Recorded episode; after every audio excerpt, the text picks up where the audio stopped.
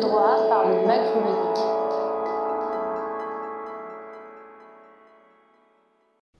Bonjour et bienvenue sur La Voie du droit, votre podcast d'actualité juridique.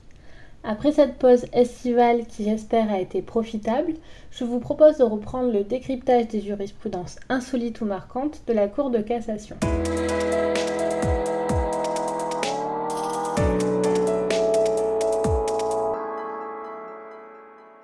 En effet, bien qu'en vacances elle aussi, la Cour de cassation n'a pourtant pas manqué, au travers d'un arrêt rendu le 12 juillet dernier, de rappeler les règles en matière de harcèlement sexuel, y compris commis à l'égard d'une personne tierce à l'entreprise. Dans cette affaire, un salarié exerçant les fonctions de conducteur de véhicules poids lourds hautement qualifiés est licencié pour faute grave par son employeur qui lui reproche le fait d'avoir envoyé de façon récurrente à une salariée d'une société cliente des messages à connotation sexuelle sur le téléphone professionnel de cette dernière. Le salarié conteste alors la sanction disciplinaire et justifie notamment des arguments suivants. Que l'employeur n'ayant pas perdu de clients à la suite des agissements du salarié, il ne démontrait donc pas l'existence d'un préjudice justifiant le licenciement pour faute grave. Qu'en près de 20 ans d'ancienneté et après avoir travaillé consciencieusement pour participer au développement de l'entreprise, il s'agissait du premier incident concernant le salarié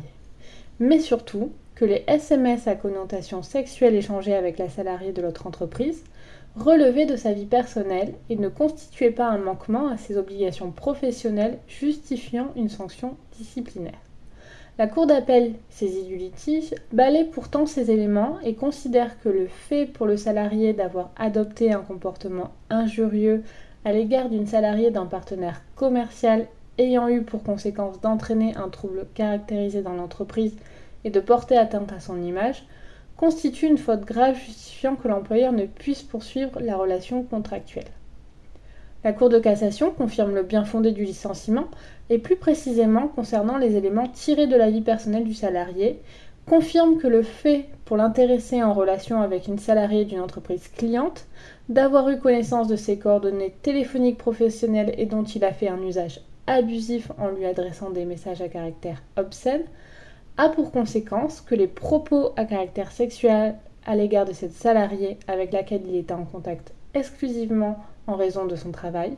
ne relevaient pas de sa vie personnelle, mais bien de la sphère professionnelle.